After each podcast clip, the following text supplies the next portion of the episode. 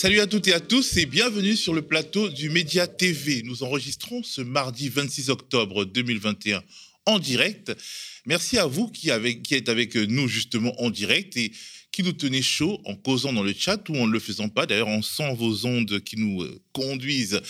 Merci aussi à vous qui écoutez notre émission tranquillement dans la journée ou le lendemain ou le jour d'après d'ailleurs. Vous êtes libre et à vous qui la découvrez un peu par hasard, par la magie des algorithmes, merci de vous abonner si vous aimez, d'activer la petite clochette des notifications sur YouTube, de nous donner une chance de faire partie de vos médias de choix. Et à vous, nos donateurs, nos abonnés et nos sociaux, merci de rendre euh, cette matinale accessible gratuitement au plus grand nombre. Si vous voulez rejoindre la communauté encore trop faible de ceux qui soutiennent le média, allez sur lemediatv.fr slash soutien. C'est à ce prix que nous continuerons, que nous nous consoliderons. C'est important. Je ne vous le fais pas dire, je le disais, nous sommes le mardi 26 octobre 2021, il est 7h05, la contre-matinale du média, épisode 22, c'est parti.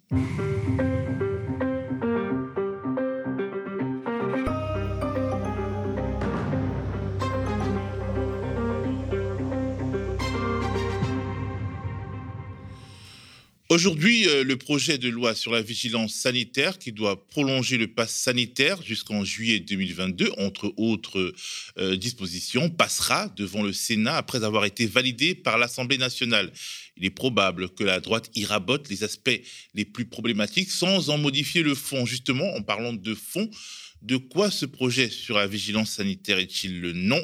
Je m'entretiendrai en deuxième partie de matinée avec Paul Cassia, professeur en droit public à l'université Panthéon-Sorbonne, qui évoquera plus largement sa conviction sur l'état moral de la France, un pays qui, selon lui, a fini par s'habituer à l'inacceptable parce qu'il lui a été imposé par petites touches habiles.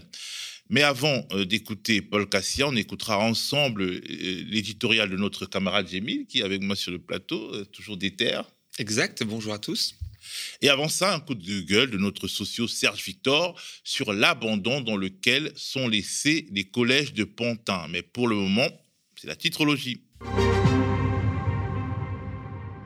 pas coutume, plusieurs quotidiens nationaux consacrent leur une au même sujet. Il s'agit en plus d'un sujet technique, pas très grand public, même s'il est d'une importance extrême, l'énergie. Le mix énergétique dont la France aura besoin dans les années et les décennies à venir. Tout part d'un rapport du gestionnaire du réseau Air électrique RTE qui est sorti hier. Un rapport que le monde qualifie de décisif pour l'avenir du pays. Le Monde qui titre Énergie, la France à l'heure des choix stratégiques. Dans la même veine, le quotidien catholique La Croix titre Électricité, le pari français et écrit un rapport plaide pour associer le nucléaire et les énergies renouvelables dans la production d'électricité en France dans les prochaines décennies.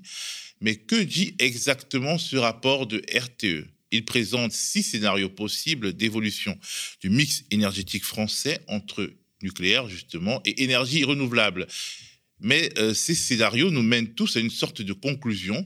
Plus les scénarios en question demandent du nucléaire, moins ils sont onéreux. Du coup, le quotidien économique Les Échos, contrôlé par Bernard Arnault, première fortune de France, parmi les premières fortunes mondiales, titre Électricité, le rapport qui relance le nucléaire. Et l'opinion, quotidien pro-business, va plus loin et titre nucléaire, le rapport qui tombe à pic pour Macron. Bien que complexe, écrit l'opinion, la volumineuse étude de RTE sur les besoins électriques de la France est considérée comme un moment politique important pour la majorité présidentielle. En gros, Macron se fait ces dernières semaines le VRP du, nucléaire, promet des petites centrales un peu partout, et un rapport explique qu'il n'y a pas de politique énergétique possible en dehors du nucléaire, Gémile. Et oui, bah en tout cas, bon, le voir comme ça, c'est pas déconnant du point de vue français, parce que ben faut rappeler que notre pays est le plus nucléarisé du monde. Donc en sortir, en fait, même si c'est euh, désirable et souhaitable, comme nous l'expose le, scénario Negawatt, euh, très sérieusement, bah, c'est un défi en fait euh, énorme pour la France d'en sortir. Hein. il s'agit donc du coup là de décisions politiques fortes à prendre, et c'est pas Macron qui pourra le prendre avec évidemment des conflits d'intérêts qui qui est en lui, et vers une vers une idée qui fait en fait son chemin dans la société la sobriété énergétique, en fait. Hein. Le, sujet écologique qu'on va aborder juste après dans ma chronique euh, fait, fait, fait son chemin dans la société. Et donc, la, la sobriété énergétique est quelque chose qui, porte chez les électeurs. En tout cas, il serait sage de se diriger vers cela avant de finir par le subir, parce que de gré ou de force, on va devoir s'adapter à la raréfaction des énergies. Le nucléaire, il pose pas sous les arbres en France, et on va devoir du coup s'adapter de gré ou de force dans tous les cas dans les années prochaines.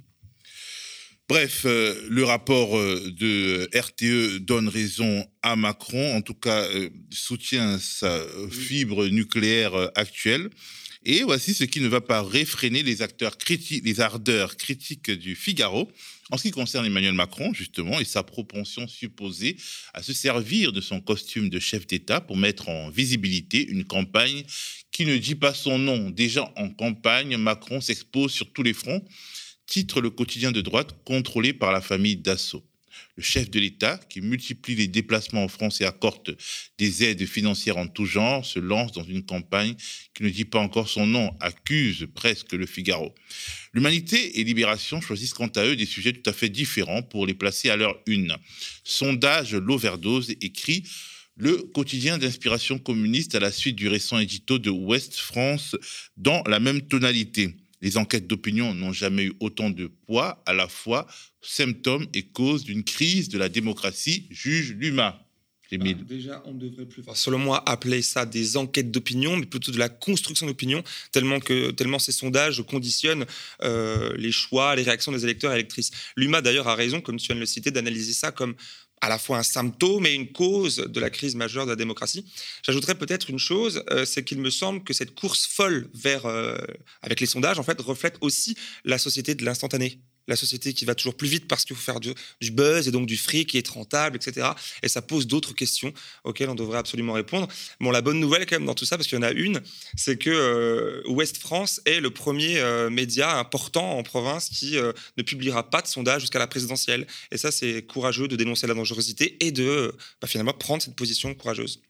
Ben, tout, tout il faudra qu'on observe euh, la capacité de West France à, tenir ses promesses, parce que finalement, même si tu ne publies pas de, sondage, tu es obligé de prendre en compte des sondages tellement euh, euh, la, scène, l'écosystème médiatique structure en fait l'agenda politique autour des nouveaux sondages. En plus, vraiment, on a l'impression que ces sondages, effectivement, comme tu dis, construisent l'opinion dans le sens où plus tu montes dans les sondages, plus on te donne la parole, plus on te considère, les, électeurs te considèrent au sérieux, plus tu montes dans les sondages. C'est ouais, le cercle vicieux. Et puis, c'est pas si mal finalement qu'ils essayent de. Après, on va regarder effectivement. Et puis même peut-être que d'autres médias pourraient suivre la tendance. Et dans tous les cas, les sondages, on le voit, construisent l'opinion et c'est dangereux. Donc, il faut faire quelque chose. Il faut s'attaquer à ça. Bon, Libé, de son côté, consacre sa une à l'actualité internationale. Soudan, un peuple face à son armée, Libé écrit après la prise de pouvoir par les militaires lundi, la rue s'est enflammée pour exiger le maintien de la transition démocratique.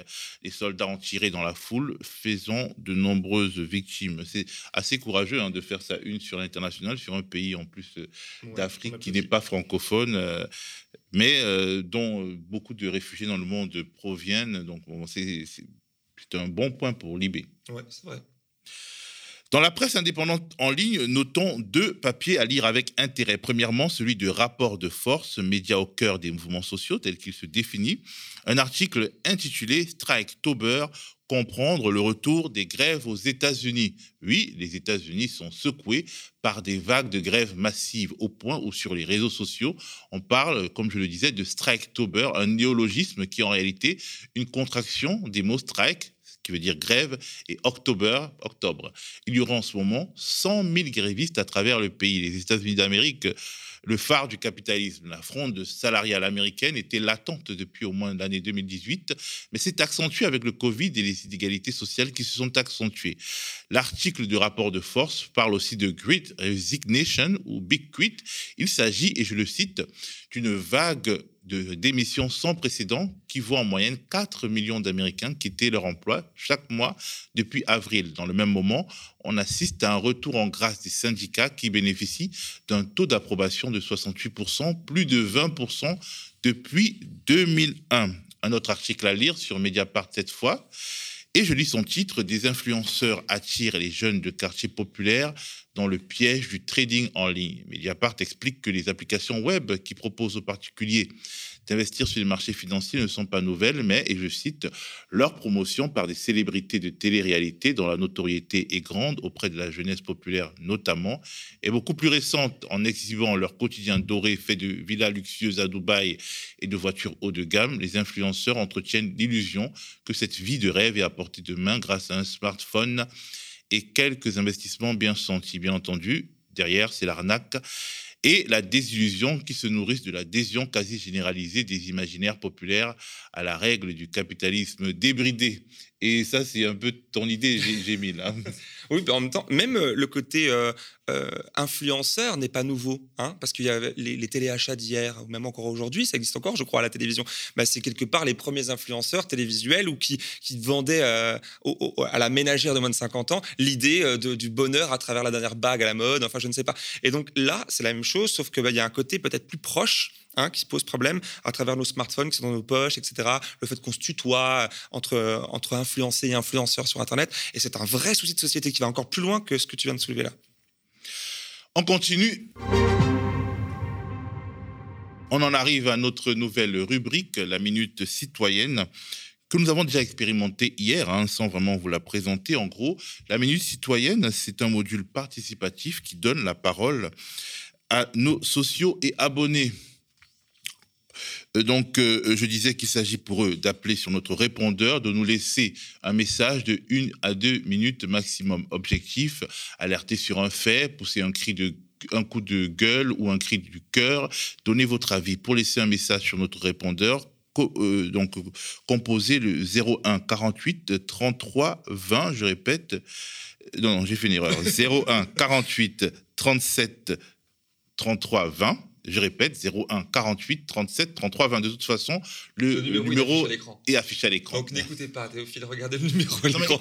c'est le 01 48 37 33 20. Aujourd'hui, c'est ça. Aujourd'hui, donc, je disais, euh, c'est Serge Victor, socio du média et habitant de Pantin, ville de la Seine-Saint-Denis, frontalière de Paris à la lisière de laquelle le préfet de police Didier Lallemand a eu la merveilleuse idée de repousser les consommateurs de crack de la capitale, tout en érigeant un mur censé éviter la sortie de ces toxicomanes de Paris. Un mur qui en réalité n'y parvient pas, mais isole les habitants de la banlieue et qui a été baptisé mur de la honte. Dans le même temps, les élèves de la ville de Pantin semblent laissés à l'abandon avec plusieurs postes non pourvus, notamment au collège Lavoisier. Lavoisier, on écoute le coup de gueule de Serge Victor. Salut, c'est Serge Victor de Pantin, en Seine-Saint-Denis, là où le préfet allemand a parqué des accros au crack à la frontière de Paris contre le périph. Ça doit coûter moins cher de les mettre là que de les prendre en charge médicalement et humainement, faut dire. Et c'est sans doute moins gênant pour les Parisiens. Mais bon, ce n'est pas de ça que je veux parler aujourd'hui, mais du problème des postes non pourvus dans les établissements scolaires de Seine-Saint-Denis. Oui, on nous envoie des consommateurs de crack, mais pour les profs, on repassera une manière de nous signifier que nos enfants devraient se mettre à la drogue plutôt que d'aller à l'école? Au collège Lavoisier de Pantin, la situation est particulièrement scandaleuse. Depuis la rentrée 2021, d'après la FCPE, deux classes n'ont pas de professeur de français. En même temps, est-ce qu'on a vraiment besoin d'un bon niveau en français pour vendre du crack hein? Je vous le demande. En histoire géo, une prof absente n'est pas remplacée. Il manque aussi un prof d'atelier en SECPA depuis le 4 octobre. La seule solution proposée est de remplacer l'atelier par la couture. Hmm, moi, je dis que c'est petit bras. Pourquoi pas directement une formation au deal avec stage in situ chez les Crackers, par exemple? Il y a aussi un demi-poste d'infirmière non pourvu. En même temps, si l'éducation nationale cherche une demi-infirmière, c'est peut-être pas simple. Mais j'ai une idée. Donnez le demi-poste à un cracker. Il trouvera bien des conseils sympas pour soigner les bobos, non? Bon, et puis il y a un autre demi-poste dans le bahut, mais là, l'infirmière en charge est absente et bien sûr, elle n'est pas remplacée. Les parents d'élèves ont envoyé un courrier au recteur le 30 septembre, mais il n'a toujours pas répondu. Peut-être qu'il s'est mis au crack lui aussi. Faudra encore évoquer les fermetures de classe, et hop, une cinquième en moins l'été dernier, mais je pense qu'on aura compris que cette banlieue populaire est le cadet des soucis de nos dirigeants. Je profite donc de la contre-matinale du média pour relayer les demandes des parents d'élèves du collège Lavoisier au sujet de ces postes non pourvus et alerter sur la situation générale du manque de services publics dans le 93. Peut-être que quelqu'un au rectorat euh, écoute la contre-matinale du média, on ne sait pas. Enfin bon, allez, ciao et bon courage à toute l'équipe, on a besoin de vous. Retour sur le plateau avec d'autres éditorialistes maison Gémile. Bonjour, bonjour à toutes et à tous qui nous regardent en direct ou en replay. Bonjour à toi Théo, ça va? Ça va, Gémile. Bien, parce que nous sommes en guerre, Théophile, comme dirait l'autre. Nous sommes en guerre, mais cette fois-ci, l'ennemi n'est pas un virus à terrasser, mais les urnes à conquérir. Et là encore, la stratégie pourrait être le quoi qu'il en coûte. On a beau nous rabâcher toute la journée, matin, midi, soir, que le premier de nos soucis, à nous, Françaises et Français, c'est de maîtriser le prénom et les origines ethniques de nos voisins. Mais non, nous sommes un brin plus sérieux que ça quand même. Hein. Ce qui nous préoccupe, ce sont nos salaires, ce sont, euh, euh, c'est notre pouvoir d'achat, mais aussi, et c'est lié, l'écologie. C'est-à-dire, par exemple, faire en sorte de ne pas choper un cancer à 45 ans après avoir passé une vie à bouffer des légumes arrosés de pesticides pour gaver de millions les euh, industriels du secteur. Hein. C'est-à-dire, je parle d'ailleurs de Monsanto et de Bayer et pas des, des maraîchers. L'écologie est devenue un sujet populaire, voire central ces dernières années, surtout auprès de la jeune génération qui, en 2022, pour beaucoup d'entre eux, vont voter pour la première fois. Pour Macron, champion de la Terre, je vous le rappelle, en matière d'écologie. Hein, c'est un titre incroyable. Il s'agit là de continuer à prendre les électeurs et électrices pour des imbéciles. C'est dans, ce contexte, pardon, c'est dans ce contexte précis que vient s'inscrire la généreuse communication autour du retour du train de primeur reliant Perpignan à Rungis, au sud de Paris, là où est établi le ventre de Paris, le fameux marché d'intérêt national qui est aussi le plus grand marché de produits agricoles au monde et qui alimente les professionnels de toute la région Île-de-France.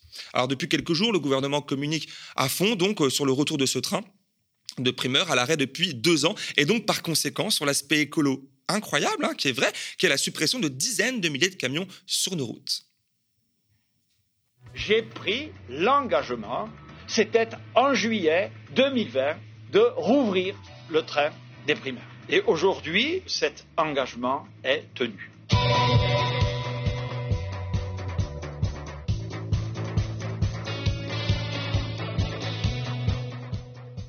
Waouh Make your planet great again, on y croirait presque. Et puis, dans tous les cas, à ce stade, on a envie d'applaudir des deux mains et pour dire bravo, mais, mais qui avait supprimé ce train de primeur il y a deux ans, en 2019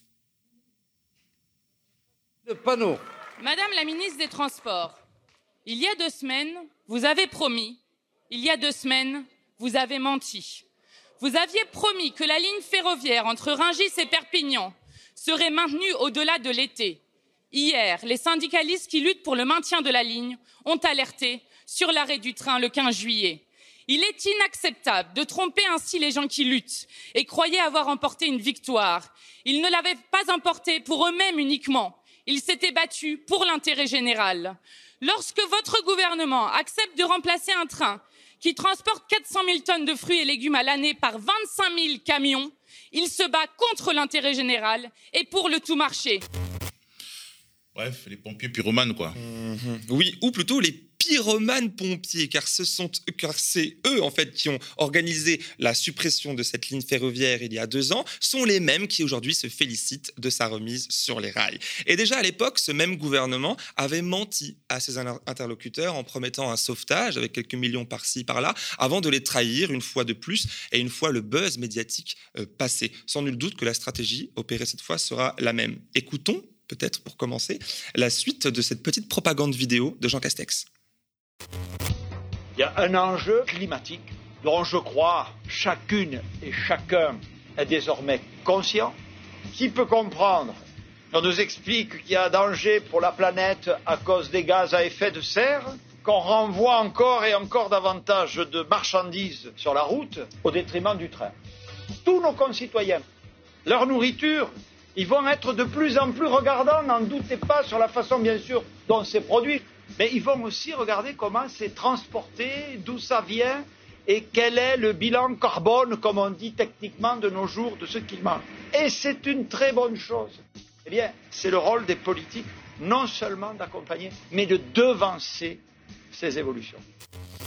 Si peu de secondes pour tant d'hypocrisie, tant de démagogie politique, c'est peut-être là un record, hein, on va peut-être calculer ça plus tard. Par exemple, là, l'argument qu'il avance de qualité alimentaire, hein, avancé par Castex, n'est pas recevable selon moi. La majeure partie des produits hein, euh, transportés ainsi proviennent du Maroc et d'Espagne, où les pesticides dominent, ainsi que l'exploitation ben, des travailleurs et travailleuses. Par exemple, cet, cet été, un immigré père de famille est mort de soif dans un champ de pastèques espagnol. C'est terrible. Peut-être que personne ne le savait, mais il faut le rappeler. Et puis, euh, quand le Premier ministre d'un gouvernement qui a fait fuir en pleurant Nicolas Hulot euh, il n'y a pas très longtemps parle simplement de conscience écologiste, moi, j'en perds mes mots. Je ne veux plus me mentir. Je ne veux pas donner l'illusion que ma présence au gouvernement signifie qu'on est à la hauteur sur ces enjeux-là. Et donc, je prends la décision de quitter le gouvernement. On avait oublié hein, ce passage un peu, hein, presque, hein, c'est tellement loin. En tout cas, c'est ce, pardon, ce train. Ce train est l'arbre. L'arbre euh, maquillé comme un camion volé euh, qui cache la forêt abattue du rail français, euh, sacrifié sur l'autel du profit, de la route et du pétrole. En d'autres mots, on nous prend pour des cons. Encore une fois, même si le retour du Perpignan-Rungis bah, par le rail est tout de même une bonne nouvelle, en fait, bah, l'argument, faire en faire un argument politique majeur en matière d'écologie, de l'écologie macroniste, eh ben, est fallacieux car ça laisse croire que les investissements sont là, conséquents et à la hauteur du défi, même avant-gardiste, comme il le dit. Alors qu'en réalité, juste sur cet exemple de train, il y a omission. Hein. La version 2021 de ce train de primeur comporte 12 wagons contre 25 pour celui de 2022. Hein. Alors, omission donc et régression aussi. Contre 25 celui de De 2019. J'ai dit 2019 ou dis quoi J'ai dit 2022. 2022. On verra peut-être qu'il y en aura 25 en 2022, mais apparemment, il n'y en a que 12 pour l'instant. en tout cas, omission donc et régression, encore une fois. Écoutons ce que disait Castex à propos de ce fret ferroviaire. Eh bien, c'est le rôle des politiques non seulement d'accompagner, mais de devancer ces évolutions. Donc devancer ces évolutions, c'est faire moins bien aujourd'hui que ce qui, était hier déjà insuffisant. Ah ben, ce sont des escrocs tout simplement. Hein. Il n'y a donc pas de progrès en la matière, ou si peu. Au contraire, on recule, euh, car les besoins en consommation ne font eux que augmenter. Depuis 30 ans, le ferroviaire fret français a été divisé par 3, tandis que le fret par la route, lui, a été augmenté de plus de 40%, entraînant, eh ben, comme on le sait, les pollutions atmosphériques et sonores qui, elles, entraînent des maladies graves et accidents mortels qui sont euh, ben, à répétition sur tout le territoire. Bon, euh, ça rapporte euh, dans tous les cas gros au secteur du géant, enfin au géant du secteur, pardon, pour qui les travailleurs et travailleuses ne sont que des lignes comptables sur des tableaux Excel. Mais est-ce qu'on peut résumer toute l'action écologiste du gouvernement à ce seul fait que tu décris? Alors non, évidemment, on ne peut pas. Hein. Il y a toute une logique toute, euh, toute une cohérence, une œuvre générale, mon cher Théo. Hein, et elle est conséquente. Alors en vrac, ça va de la défense des traités transatlantiques, hein, on se souvient du TAFTA et de ses poulets OGM brésiliens, puis aussi du CETA que Macron défend et euh, de son bœuf aux hormones de croissance euh, canadienne, jusqu'à la réforme de la PAC qui favorise l'agriculture chimique plutôt que le bio, de la Convention citoyenne pour le climat, dont quasi aucune des 150 mesures qui n'aura été appliquée ni discutée, alors qu'elles avaient été promises par Emmanuel Macron lui-même, jusqu'au renoncement d'autres, là encore, promesses présidentielles sur la suppression des néonicotinoïdes et du glyphosate, là aussi des trahisons. On se souviendra quand même longtemps hein, de Barbara Pompili, actuelle ministre de l'écologie sous Macron, ben, détricoter sa propre loi dans la même assemblée à un an et demi d'intervalle. Surréaliste. Ce gouvernement est tout aussi anti-écolo au travers de la continuation de la destruction du train en France avec la réforme visant à démanteler la SNCF de l'intérieur et de la mettre en concurrence, qui va doper le tout TGV, on le sait, et euh, l'explosion des tarifs qu'on vit tous les jours, ou encore avec l'instauration des cars Macron. Ça aussi, on a peut-être oublié. Des cars Macron roulant au diesel en lieu et place des TER principalement électriques on les a oubliés puisque depuis, la majeure partie des compagnies privées de cars ont quasi toutes déposé le bilan, laissant là des régions entières sans service public de transport. Celles qui restent pratiquent, pour ceux qui l'utilisent le savent très bien, des euh, tarifs souvent plus onéreux que ceux des trains d'hier. Hein, c'est quand même dingo. Hein. La grande gagnante étant encore une fois la voiture individuelle, le pétrole, l'autoroute payant, etc. Une aberration en 2021 et une contradiction avec les propos tenus par le gouvernement. Et pour finir, n'oublions pas de parler du double discours sur le sujet brûlant de la montagne d'or en Guyane, qui, menace directement les écosystèmes entiers et même les humains là-bas, bien sûr, hein. on en est dépendant des écosystèmes, ou des mamours faits aux chasseurs par Macron qui les autorise à flinguer tout ce qui bouge parce que c'est leur plaisir, de leur tradition, et ça consiste aussi à leur tradition à abandonner des tonnes de douilles dans euh, nos forêts. Les chasseurs, ce sont des acteurs de la ruralité. Un chasseur, il aime son chien, il aime les animaux, il aime la nature, sinon il ne ferait pas de la chasse. Ah, la liste des actes anti-écolo de ce gouvernement est terriblement longue et il compte sur notre courte mémoire pour nous, euh, et notre naïveté supposée pour nous tromper. Mais il y a aussi de bonnes nouvelles comme l'abandon de l'aéroport de Notre-Dame-des-Landes et du projet Europa City, quand même, Gémile. Là. Mmh, et oui, oui, c'est sûr que la Macronie ne manquera pas de nous rappeler ce que tu nous rappelles là. Son courage d'avoir abandonné de grands projets inutiles, comme on les appelle, mais omettra une nouvelle fois, sans aucun doute, de préciser que cela a été possible sous la contrainte sous la pression citoyenne organisée parfois depuis des décennies, comme à Notre-Dame-des-Landes.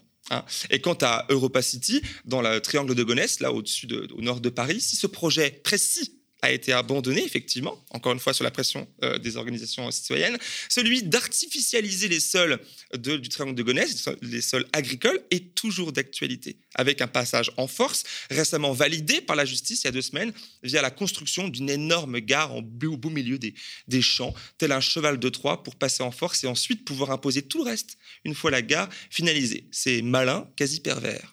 Tu veux dire qu'il n'y a aucun espoir, quoi? Ben, bon, si, si, il y a de l'espoir, hein, mais pas avec ceux qui causent le chaos, pas avec ceux qui euh, sont les, responsables de ce chaos. Et ça semble évident. Un gouvernement capitaliste, hein, je ne vais pas te l'apprendre, qui a donc une vision prédatrice du monde, en voyant partout des ressources, jusqu'aux ressources humaines, c'est comme ça qu'on nous appelle, ne peut être écologiste. C'est impossible.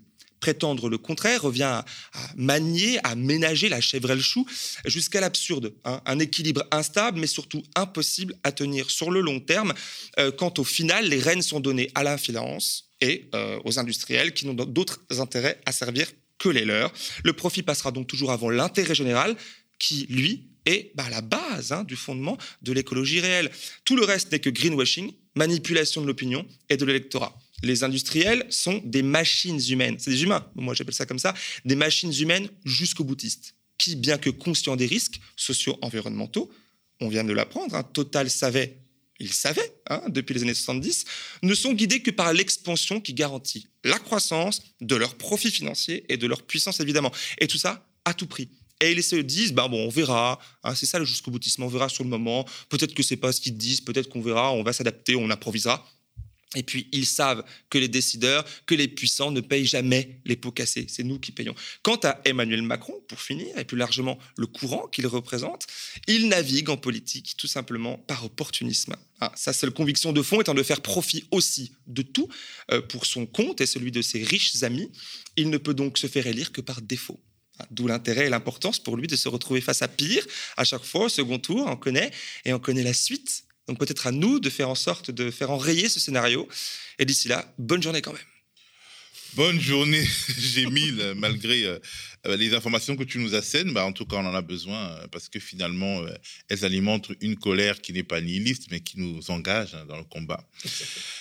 Alors, c'est le moment d'écouter Paul Cassia, professeur de droit public à l'Université de Panthéon-Sorbonne, citoyen engagé pour les libertés publiques. On rappelle qu'aujourd'hui même, le projet de loi sur la vigilance sanitaire, vigilance sanitaire entre guillemets bien sûr, validé par l'Assemblée nationale, sera débattu au Sénat.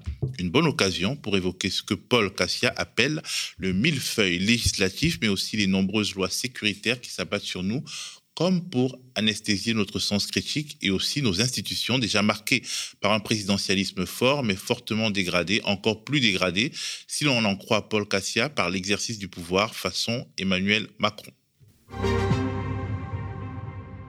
Sommes-nous encore en démocratie ou, pour être plus précis, nos modestes acquis en matière de liberté publique sont-ils en train de fondre comme beurre au soleil? Ces questions nous nous les posons aux médias et au sein de l'intelligentsia française, certains les mettent sur la place publique avec brio. C'est le cas de Paul Cassia, professeur de droit public à l'université Panthéon-Sorbonne. Il avait été très actif et nous l'avions interviewé ici au moment des combats contre la loi sécurité globale. Et il continue d'alerter. Sur son blog hébergé par Mediapart, il alerte sur l'état d'urgence sanitaire permanent qui illustre pour lui la prorogation jusqu'au 31 juillet 2022 de ce qu'il appelle l'ensemble du millefeuille législatif né de la crise du Covid-19. Bonjour Paul. Bonjour Théo. Tu es hostile à la loi dite de vigilance sanitaire. Si tu devais nous donner trois ou quatre raisons principales de ton opposition, qu'est-ce que tu dirais? C'est ça, je vais en donner une seule. Euh, le régime, il a été institué le 23 mars 2020, au moment où apparaissait euh, de manière assez fulgurante le Covid-19 sur notre territoire. Et il a été institué en, catastrophe euh, parce que nous n'étions pas du tout préparés à une telle pandémie. Et il a été institué pour une période tout à fait exceptionnelle et de manière transitoire. Le 23 mars 2020, c'était il y a déjà un an et demi. Et la loi que tu viens d'évoquer, la loi de vigilance sanitaire qui est en cours d'examen par le Parlement prévoit de le prolonger jusqu'en juillet 2022, c'est-à-dire plus de deux ans après qu'il a été institué. Il faut conserver un sens au mot. Exceptionnel, ça ne veut pas dire permanent.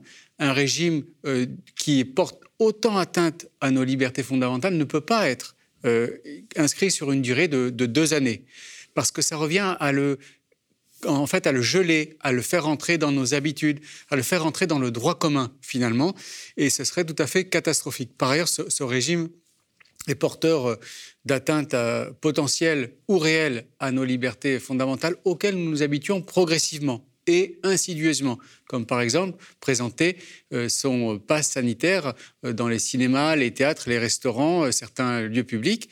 Voilà. Nous nous accoutumons progressivement et, sans nous en rendre compte, en réalité, à ce qui devrait être non seulement exceptionnel, mais en réalité tout à fait banni de notre ordre juridique. Je pense par exemple au confinement. Le confinement, c'est une mesure complètement barbare. C'est inouï que nous ayons accepté, y compris pour des raisons de santé publique, de nous enfermer chez nous 23 heures sur 24. Il ne faut plus jamais euh, recommencer euh, ce, procédé qui est moyenâgeux, en réalité, qui n'a été euh, mis en œuvre chez nous que parce que les Chinois l'avaient fait, puis les Espagnols, puis les Italiens. Et nous avons copié ce, ce modèle tout à fait Et détestable. Le recul, on ne saura jamais si euh, les choses n'auraient pas été catastrophiques, calamiteuses, sans confinement. Oui. Euh, de toute façon, les, il y avait une pandémie et en pandémie, il y a nécessairement, nécessairement des personnes qui vont être contaminées. Il y aura des, des, des, des infections graves, des décès. Ça, c'est euh, quelque chose d'inévitable. Mais ce qui n'a jamais été quantifié, ce sont les effets induits du confinement, c'est-à-dire euh, tous les effets économiques, sociaux, psychiatriques, éducatifs euh, du confinement. Il y avait un article dans le quotidien Le Monde qui a été publié au, début du mois d'octobre qui indiquait que le confinement avait con conduit au, déclassement, entre guillemets, d'environ 4 millions de personnes. Alors, le confinement, on l'a fait, on ne va pas revenir sur ce point, il a été très globalement accepté pour la raison que tu indiques, c'est que peut-être la situation aurait été pire euh, sans confinement, mais peut-être pas. Euh, personne ne, peut quantifier cette, euh, probabilité. Mais en, quoi qu'il en soit, il ne faut plus recommencer cet épisode sous, aucun prétexte euh, pour précisément conserver à la notion d'exceptionnalité euh, sa portée véritable. Alors, quelque part, ce serait intéressant de faire une sorte d'archéologie, en fait, de, des dispositions sur euh, euh, le pass sanitaire, en fait. Au début, il s'agit de, de, de, réunions dans des salles ou bien dans des, des alcôves de 1000 personnes, et puis progressivement, ça descend, progressivement, les, les conditions se durcissent. Est-ce que ça nous dit quelque chose? Oui, ça nous dit quelque chose de, de nous-mêmes et de la manière dont nous sommes gouvernés. Revenons en avril 2021. Euh, nous allons sortir de, l'état d'urgence, c'est-à-dire des périodes de confinement euh, que nous avons connues avec couvre-feu un peu, bizarre. Et le gouvernement dépose un projet de loi euh, qui organise une sortie de l'état d'urgence sanitaire. Et à ce moment-là, le, président de la République, quand on évoque l'éventualité d'un pass sanitaire, nous dit non, le pass sanitaire, jamais. Olivier Véran, non, non, jamais. On ne va pas faire des catégories de Français. Le, ministre de la Santé est tout à fait clair sur ce point. Puis, au, cours de, des débats sur cette sortie de l'état d'urgence sanitaire en, mai, tout à coup apparaît le pass sanitaire. Et le pass sanitaire, il nous est présenté d'une manière, euh, on va dire, euh, la, moins grave possible, en ce sens que le président de la République, le 29 avril 2021, dans des quotidiens euh, régionaux, dit ceci le pass sanitaire, moi président, si j'ose dire, jamais dans les cafés, les théâtres, les restaurants, dans les activités de la vie quotidienne, on, on n'emploiera jamais. Et effectivement, la loi du 31 mai 2021, comme tu euh, viens de l'indiquer, réserve le pass sanitaire à certains événements qui sont appelés dans la loi des grands rassemblements euh, euh, concernant les, loisirs et la culture. Et ces grands rassemblements sont considérés comme des rassemblements où plus de 1000 personnes s'y réunissent. Ça, on est le 31 mai 2021 et le 7 juin, c'est ainsi que le pass sanitaire est appliqué. Effectivement, ça ne concerne pas nos activités quotidiennes. C'est très limité. Et puis, on assiste à un emballement. insidieux, c'est-à-dire c'est du grignotage. les gouvernements vont de plus en plus loin avec l'approbation du Parlement. Le pass sanitaire est appliqué début juillet à des boîtes de nuit ou des, des, salles où il y a des activités dansantes rassemblant plus de 50 personnes. Donc on passe de 1000 à 50. Et puis le 19 juillet, après l'allocution du président de la République euh, du 12 juillet, eh bien, le gouvernement prend un texte en disant que le pass sanitaire va s'appliquer à l'entrée des cinémas, des euh, restaurants et des cafés lorsque plus de 50 personnes sont rassemblées. Donc on passe de 1000 à 50, c'est-à-dire que le seuil est divisé par 20. Le seuil est divisé par 20 à, loi constante. Euh, étant entendu que chacun peut s'accorder à dire, même si on n'est pas juriste, que 50 personnes, ce n'est pas un grand rassemblement. Donc la loi est contournée. Et puis, euh, on va encore un cran plus loin avec, euh, avec la loi euh, qui a été adoptée le, 5 août 2021, sous l'empire de laquelle on vit maintenant, c'est-à-dire que le pass sanitaire est généralisé. Il est applicable pour, eh bien, à l'entrée dans tous les cinémas, tous les restaurants, tous les cafés, certains transports publics, les hôpitaux. Et Désormais, avec la loi qui est en cours d'adoption euh, par le Parlement, aujourd'hui en, octobre 2021, il y aura un nouveau pas supplémentaire qui va être franchi, puisque euh, ce sont les sanctions pénales en cas de fraude au pass sanitaire qui vont être renforcées. Donc, voilà, voilà le mécanisme insidieux qui fait que nous acceptons, nous trouvons normal de présenter notre euh, QR code à peu près 5, 10, 15 fois par jour euh, alors qu'il y a, au mois d'avril, il y avait une position qui était fermement établie dans, l'opinion, qui est hors de question de faire état de son statut vaccinal. Ça, c'est la méthode tout à fait classique qui fait qu'on s'habitue en réalité très facilement à, ce qui paraissait inacceptable il y a quelques mois ou quelques années. Alors, il y a la défenseur des droits qui a évoqué la question des tests euh, valant pas sanitaire pour 2-3 jours qui seront désormais payants, des tests euh, PCR et antigéniques. Et elle a évoqué, elle a parlé d'une sorte d'obligation vaccinale euh, qui ne dit pas son nom. C'est passé comme si elle n'avait rien dit. On a l'impression que la défenseur des droits est inaudible quand elle critique les, certains aspects donc, des, des dispositions en cours. Tout à fait. Euh, alors, euh, le pass sanitaire, en réalité, son, moi, le reproche principal que je vais lui faire, c'est qu'en réalité, c'est une obligation vaccinale déguisée qui nous est imposée, comme, euh, comme tu l'as relevé. C'est-à-dire qu'au lieu de jouer franc jeu, comme, il, comme, comme ils auraient dû le faire, les pouvoirs publics ont décidé de nous obliger à nous faire vacciner avec le, système du pass sanitaire. C'est-à-dire on, on, nous dit non, non, mais ce n'est pas une obligation vaccinale, c'est-à-dire personne n'est obligé en réalité de se faire vacciner. Mais si on ne se fait pas vacciner, bon, c'est quand même extrêmement pénible et on est en réalité un petit peu exclu d'une partie importante de la vie sociale. Quelles auraient été les conséquences juridiques d'une euh, loi d'obligation euh, vaccinale? Est-ce que l'obligation vaccinale euh, engagerait des responsabilités de l'État en cas de problème avec tel ou tel vaccin? Non, aucune, aucune conséquence juridique. Ça aurait été beaucoup plus simple de dire aux Français, voilà, ou à une partie des Français, ce qui aurait été mieux, voilà, vous devez vous faire vacciner. Le problème, c'est la vérification.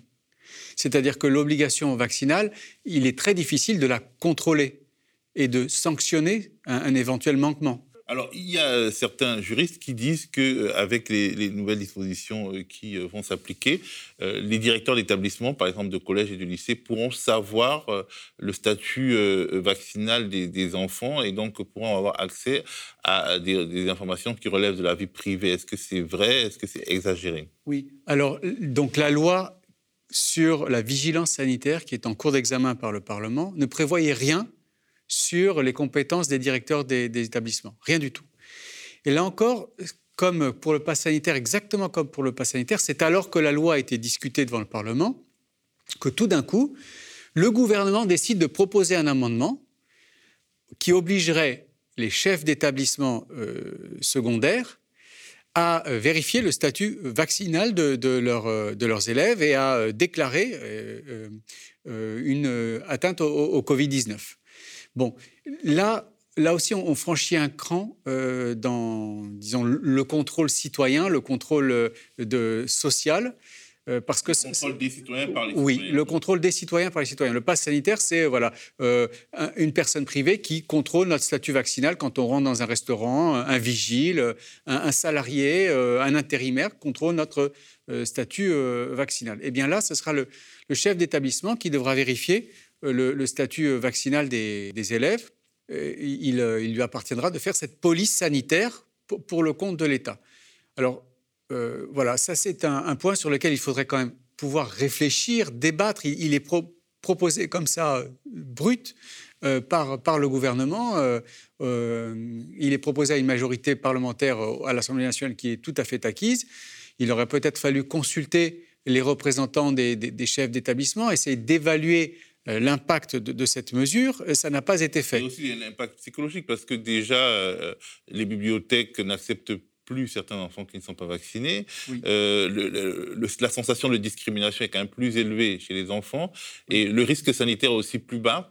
Et puis finalement, on a l'impression que euh, pour euh, garantir aux plus âgés une couverture vaccinale meilleure, on maltraite un peu les enfants quand même, les, surtout les adolescents, dont les parents peuvent par exemple s'opposer à la vaccination et qui se retrouvent finalement stigmatisés par leur établissement scolaire et dans le cadre des sorties scolaires. Tout à fait. Alors, il faudra voir ce que le Parlement va faire de cette proposition du gouvernement, parce que euh, le texte euh, a été adopté par l'Assemblée nationale. Il faut encore que le Sénat euh, se penche dessus, et peut-être que le Sénat conduira le gouvernement à modifier sa position. Donc, attendons avant de voir ce qui va être décidé.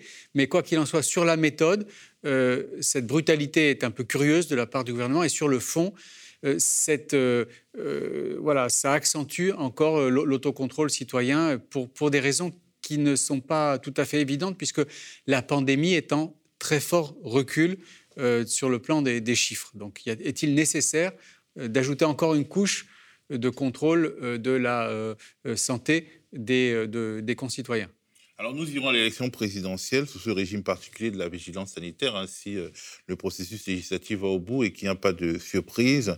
Est-ce que cela aura des incidences sur la campagne électorale? Est-ce que euh, euh, ça va priver les citoyens de quelque chose ou alors donner au gouvernement un pouvoir? Alors, ça devrait avoir deux incidences. Une incidence avant la campagne, parce qu'il se serait bien que les candidats et les candidates se positionnent sur l'état d'urgence sanitaire, la sortie de l'état d'urgence sanitaire, ce régime exceptionnel. Qu'est-ce qu'ils et elles entendent faire de, ce régime une fois qu'ils seront élus? Est-ce qu'ils veulent le pérenniser, le faire disparaître, euh, euh, euh, le modifier? Donc ça, il faudrait quand même y avoir un débat sur ce point qui nous concerne toutes et tous dans notre quotidien. Je rappelle à cet égard que pendant sa campagne de 2017, Emmanuel Macron avait dit que voilà l'état d'urgence sécuritaire, il n'en voudrait plus, que voilà, c'était pas très euh, conforme à nos principes démocratiques, mais finalement, il l'a pérennisé juste après. Bon. Et puis, l'autre incidence, c'est sur euh, eh bien, le, pouvoir qui sera élu en, avril-mai. On ne sait pas qui sera élu. Et ce pouvoir-là disposera d'une panoplie sanitaire euh, avec des pouvoirs de police administrative coercitive tout à fait inouïs qui pourront être employés. Quand on voit les candidats, on se dit que... Bien évidemment.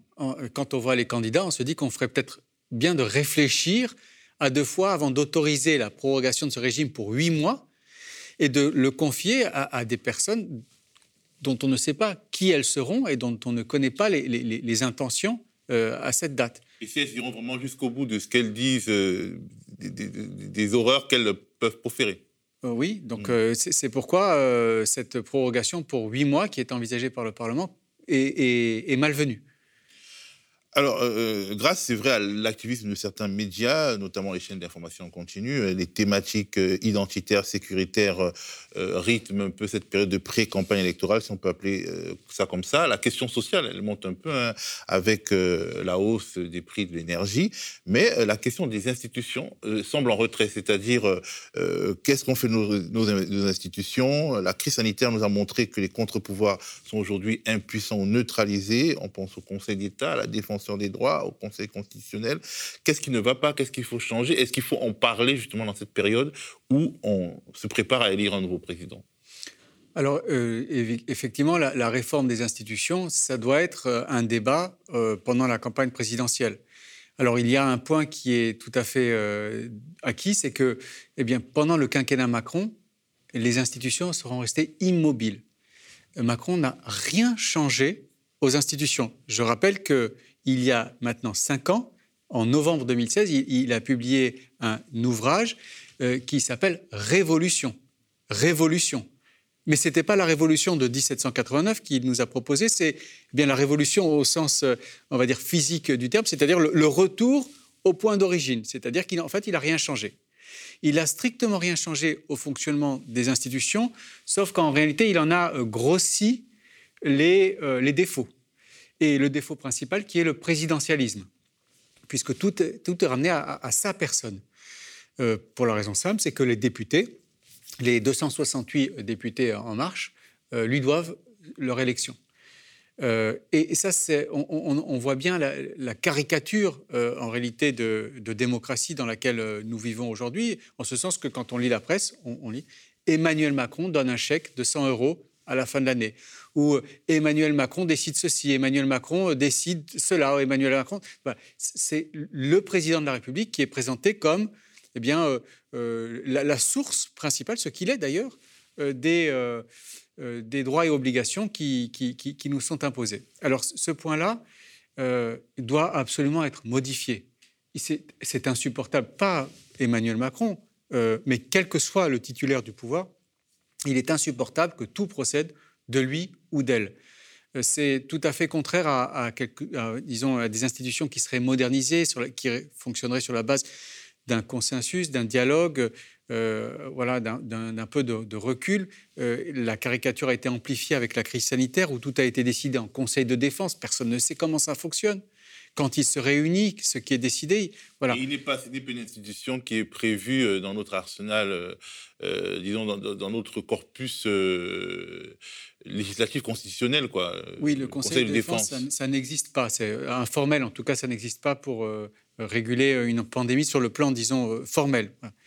Donc, les institutions, ça doit faire partie du débat. Il faut tenir compte de, de tout ce qu'on sait maintenant qui ne fonctionne pas. Le présidentialisme, c'est une catastrophe la représentation euh, doit être améliorée à l'Assemblée nationale et au Sénat pour ne plus qu'on ait comme ça un fait majoritaire là aussi qui est, qui est, dommageable pour nos institutions. Donc, je par exemple à la proportionnelle, à un système où... Euh, proportionnelle. Euh, je, rappelle là aussi, pour, montrer à quel point le, quinquennat en cours a, complètement échoué, qu'en février 2017, François Bayrou s'est rapproché d'Emmanuel Macron sous la condition que la proportionnelle soit décidée pour les législatives.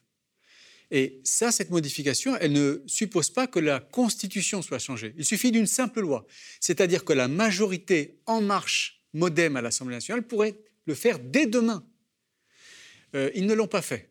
C'est un, grave manquement à la parole donnée, au respect des électeurs. là aussi, on ne peut plus se satisfaire du fait majoritaire tel que nous l'avons connu. La, justice, la place de la justice doit aussi être repensée. Euh, Emmanuel Macron a, considéré que la justice est une autorité et pas un pouvoir. Il y a un candidat éventuel à la présidence euh, qui a indiqué il y a quelques jours qu'il fallait supprimer tous les contre-pouvoirs que sont notamment la justice et vous, les médias. Voilà. Donc on en est là en réalité à ce niveau de dégradation considérable. Euh, du débat public et de la qualité de nos institutions actuelles et, telles qu'elles doivent être pensées. Et ce, point-là doit être débattu dans le cadre de la présidentielle. Oui, c'est important.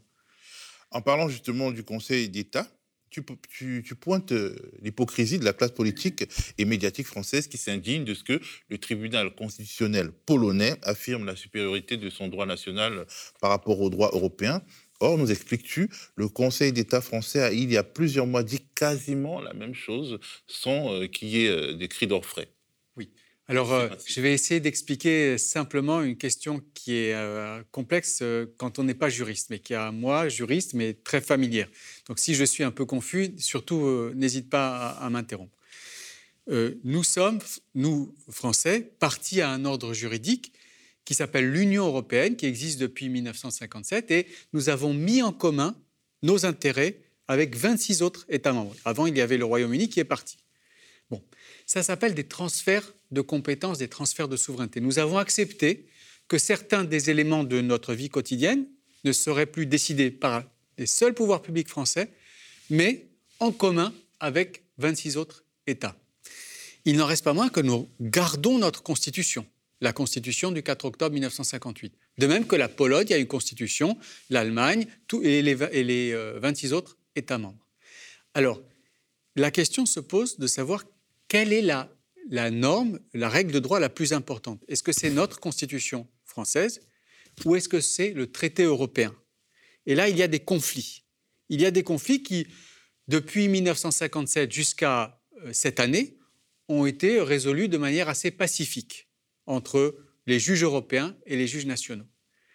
Alors, euh, le 7 octobre 2021, la, le, Cour constitutionnelle, le tribunal constitutionnel polonais a fait quelque chose de tout à fait inédit dans l'ordre juridique européen, c'est-à-dire qu'il a décidé, à la demande du gouvernement euh, polonais, que euh, une partie des valeurs européennes, euh, concernant notamment l'indépendance de la justice, ne pouvait pas s'appliquer dans l'ordre juridique polonais. C'est-à-dire qu'il a écarté un pan des valeurs européennes au nom de la constitution polonaise. Il a fait prévaloir la constitution polonaise euh, pour euh, décider que bien, le, principe européen d'indépendance de la justice ne s'appliquerait pas.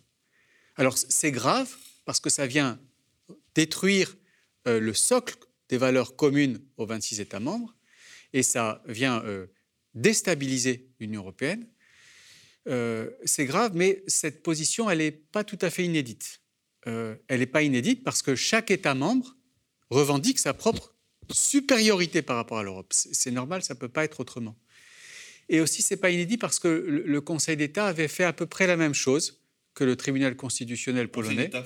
Le Conseil d'État français, à peu près la même chose, à la demande d'ailleurs du gouvernement français, dans une décision qui est passée inaperçue, euh, hélas, sauf des juristes, une décision rendue par le Conseil d'État le 21 avril 2021, à propos de quelque chose qui nous concerne toutes et tous, la surveillance de nos métadonnées, que l'Europe avait décidé de limiter euh, mais que le Conseil d'État, au nom de la Constitution française, a décidé de ne pas limiter. Et le Conseil d'État a décidé, au nom de la Constitution française et de la protection de l'ordre public, d'autoriser le gouvernement à capturer nos métadonnées, tout, notre géolocalisation, nos, adresses IP, nos communications, les sites que nous consultons, et à les faire conserver par les opérateurs pendant une durée d'un an, de même qu'à euh, autoriser les services de police à euh, intercepter nos données de communication de manière assez large. Alors que l'Europe avait au contraire réduit, au nom de notre droit à la vie privée, réduit euh, les facultés des pouvoirs publics de s'immiscer dans nos communications électroniques. Donc ce qu'a fait le tribunal constitutionnel polonais, à toute chose égale par ailleurs, était précédé d'une résistance du Conseil d'État français à l'égard de l'Europe.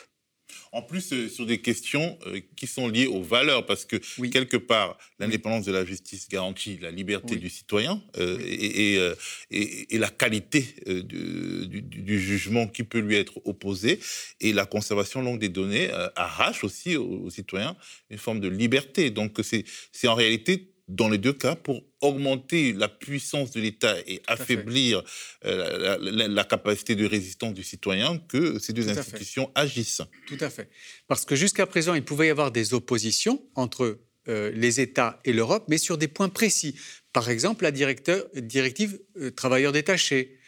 par exemple, voilà, le, fait, ça a été jugé par le Conseil constitutionnel il y a, il y a, quelques jours, bien, le, fait pour l'Europe d'obliger des personnes privées à exercer des activités de police administrative. Ça, c'est pas possible euh, en France. Bon, c'était des points précis. Par exemple, la politique de la Banque centrale européenne euh, pour, l'Allemagne. Donc des points précis. Or, ici, avec euh, la décision du tribunal constitutionnel polonais et la décision du Conseil d'État, ce sont en réalité, oui, effectivement, des valeurs européennes qui sont écartées au nom de la constitution de l'État membre on sort un peu du droit, mais est-ce qu'il n'y a pas une forme de colonialité là-dedans? Parce que finalement, tout le monde tape sur la Pologne, parce que c'est un pays pauvre qui reçoit de l'argent, et la France, bon, on s'en rend à peine compte, et personne ne lui tape dessus pour des, pratiques qui se ressemblent. Alors, il y a, oui, effectivement, je ne sais pas pourquoi euh, la, décision du Conseil d'État est passée relativement inaperçue, alors même qu'elle a été prise sur demande du gouvernement, qui a beau jeu aujourd'hui de critiquer le gouvernement polonais. Et puis il y a un autre point aussi qui, a, qui est passé inaperçu. Euh, je voudrais simplement rafraîchir la mémoire des, téléspectateurs et des téléspectatrices. On, est en, septembre ou en août ou en septembre 2021. Et euh, un texte est publié par le gouvernement qui prévoit le contrôle technique obligatoire pour les deux roues. Et là, tout d'un coup, il y a trois, quatre associations de deux roues qui hurlent au scandale, ça va coûter trop cher, euh, c'est pas possible, il faut absolument que les motos fassent du bruit, euh, beaucoup de bruit, autant de bruit que le propriétaire les souhaite. Et que fait le président de la République? Que fait Emmanuel Macron, l'Européen?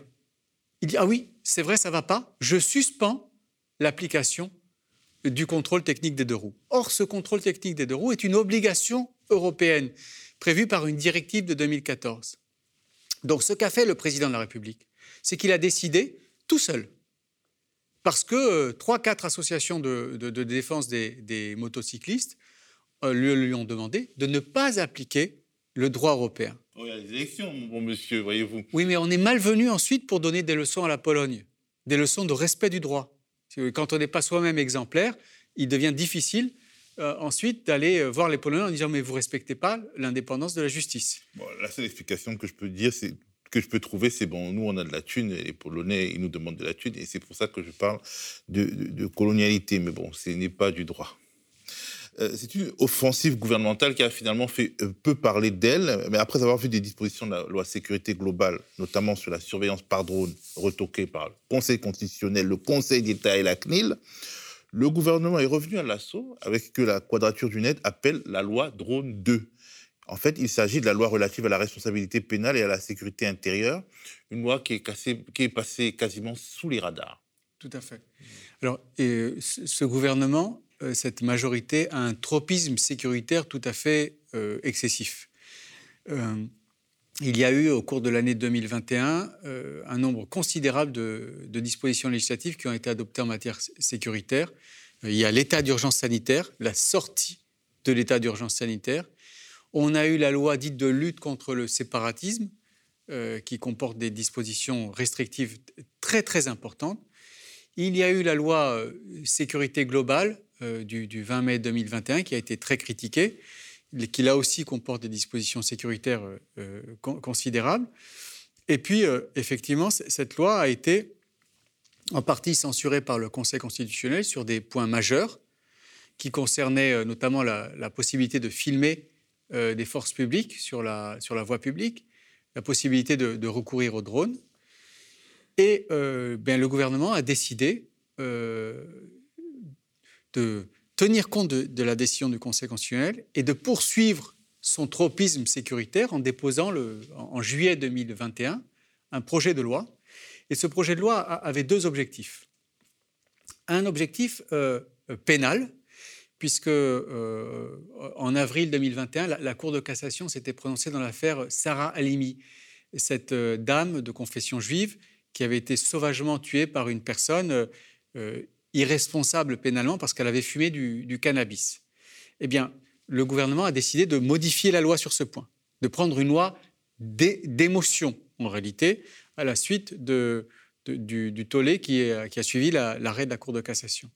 Et à ces dispositions pénales, le gouvernement a ajouté les dispositions sécuritaires de la loi sécurité globale qui avaient été retoquées, comme on dit, censurées par le Conseil constitutionnel. Le ça n'allait pas de soi, c'est une manœuvre, en gros. Alors, ce n'est pas une manœuvre, mais ça, montre l'obsession sécuritaire du gouvernement. C'est-à-dire, le gouvernement aurait très bien pu dire bon, la loi a été censurée, on, passe à autre chose. Il faut peut-être s'intéresser à la cause environnementale, à la cause sociale, euh, refonder la démocratie. Non, il a fallu aller jusqu'au bout du processus sécuritaire, là, sur ce point, euh, ne, pas laisser une miette euh, des, projets dans, les placards traîner. Et, la loi prévoit effectivement de revient sur les dispositions que le Conseil constitutionnel avait censurées, parmi lesquelles les dispositions qui sont relatives à la vidéosurveillance. Vidéosurveillance dans les prisons, euh, euh, surveillance, euh, la possibilité d'utiliser des caméras embarquées au sein des véhicules de police et surtout la possibilité de filmer par drone une partie au moins de, la voie publique. Donc tous ces aspects-là qui avaient été censurés par le Conseil constitutionnel au nom du respect du droit à la vie privée, sont remis sur le métier législatif. Et euh, effectivement, cette loi est passée complètement sous les radars. Il y a eu beaucoup de mobilisations contre la loi sécurité globale, beaucoup de mobilisations contre la loi séparatisme, et rien du tout sur cette loi. Pourquoi? Alors je ne sais pas, je suis mal placé pour le dire, parce que moi-même, cette loi, je ne m'y suis pas intéressé. Je m'y suis intéressé quand, euh, euh, bien, je me suis dit que voilà, pour le, soin de, cette émission, il fallait quand même que je sache ce qui était en train d'être débattu au Parlement. Pourquoi? Parce que, en réalité, nous, avons été euh, assommés de textes sécuritaires, assommés. Et qu'il il était impossible, la loi séparatisme est, énorme, la loi sécurité globale est énorme. Euh, il y a euh, l'état d'urgence sanitaire qui est reconduit.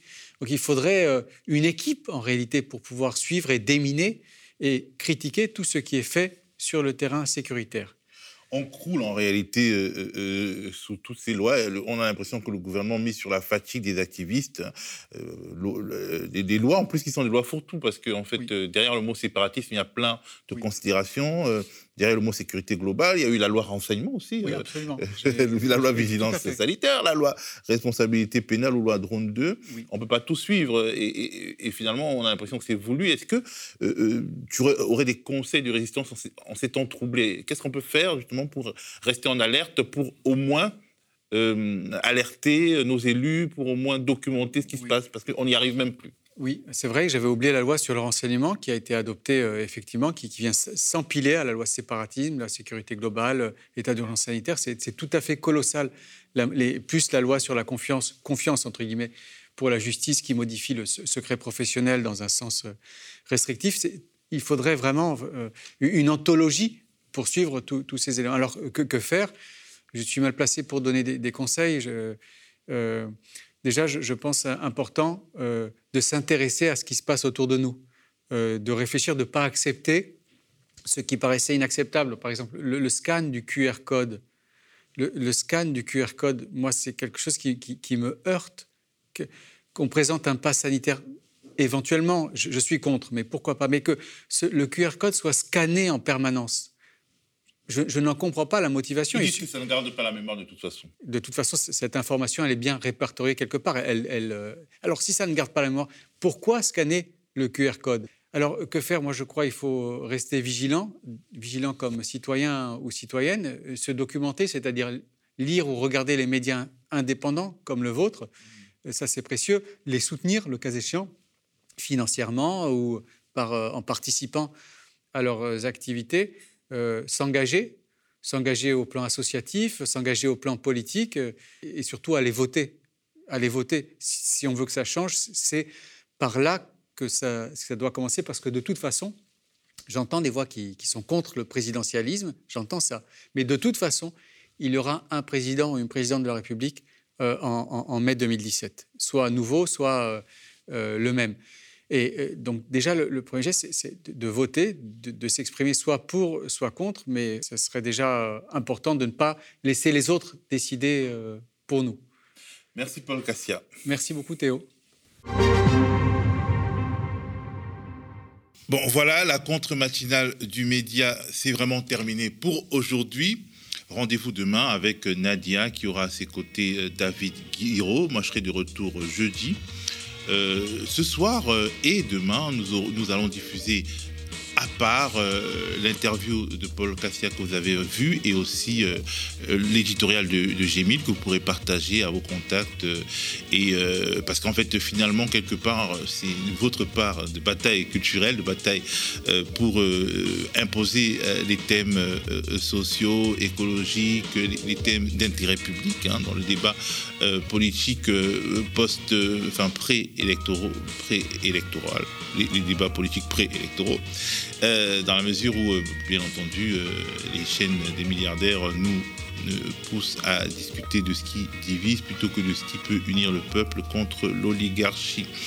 Donc voilà, la raison de cette matinale, c'est d'être, c'est celle-là, d'être, pousser sur des thématiques, de montrer qu'une autre hiérarchie de l'information est possible. Et bien entendu, nous avons besoin de votre soutien. Je le dis, je le répète, on le dit souvent, mais parce que bah, d'ici avril-mai, il y aura beaucoup de boulot, beaucoup de fausses évidences à contester, beaucoup de batailles intellectuelles à mener. Et nous les menons ici dans des conditions qui sont difficiles. Et pour continuer, nous avons besoin de votre aide. Effectivement, nous sommes dans un monde où euh, les médias semblent gratuits. Vous allez sur euh, YouTube euh, ou bien sur Facebook, Twitter, vous avez une masse d'informations gratuites. Mais pour que, par exemple, l'information d'intérêt public qui n'est pas dictée par des agendas que vous ignorez puisse monter sur ces plateformes, ben, il faut que quelqu'un s'y colle, que quelqu'un finance. Et aujourd'hui, il y a déjà plusieurs milliers de sociaux, euh, euh, mais il en faudrait plus. Il y a déjà plusieurs euh, milliers de donateurs du média, mais il en faudrait plus parce que quelque part, nous sommes toujours dans des contraintes qui nous font par exemple, renoncer à certaines chroniques, ne pas fidéliser certains chroniqueurs, gérer des petits bouts de ficelle, bref, ont besoin de votre soutien. Donc, pour devenir sociaux ou alors un donateur régulier, c'est-à-dire faire des dons mensualisés sur OKPAL, eh ben, vous allez sur le mediatv.fr soutien et vous nous soutenez. Alors donc, bon voilà, mon petit laus c'est terminé pour aujourd'hui. Merci d'avoir été là jusque-là et à demain.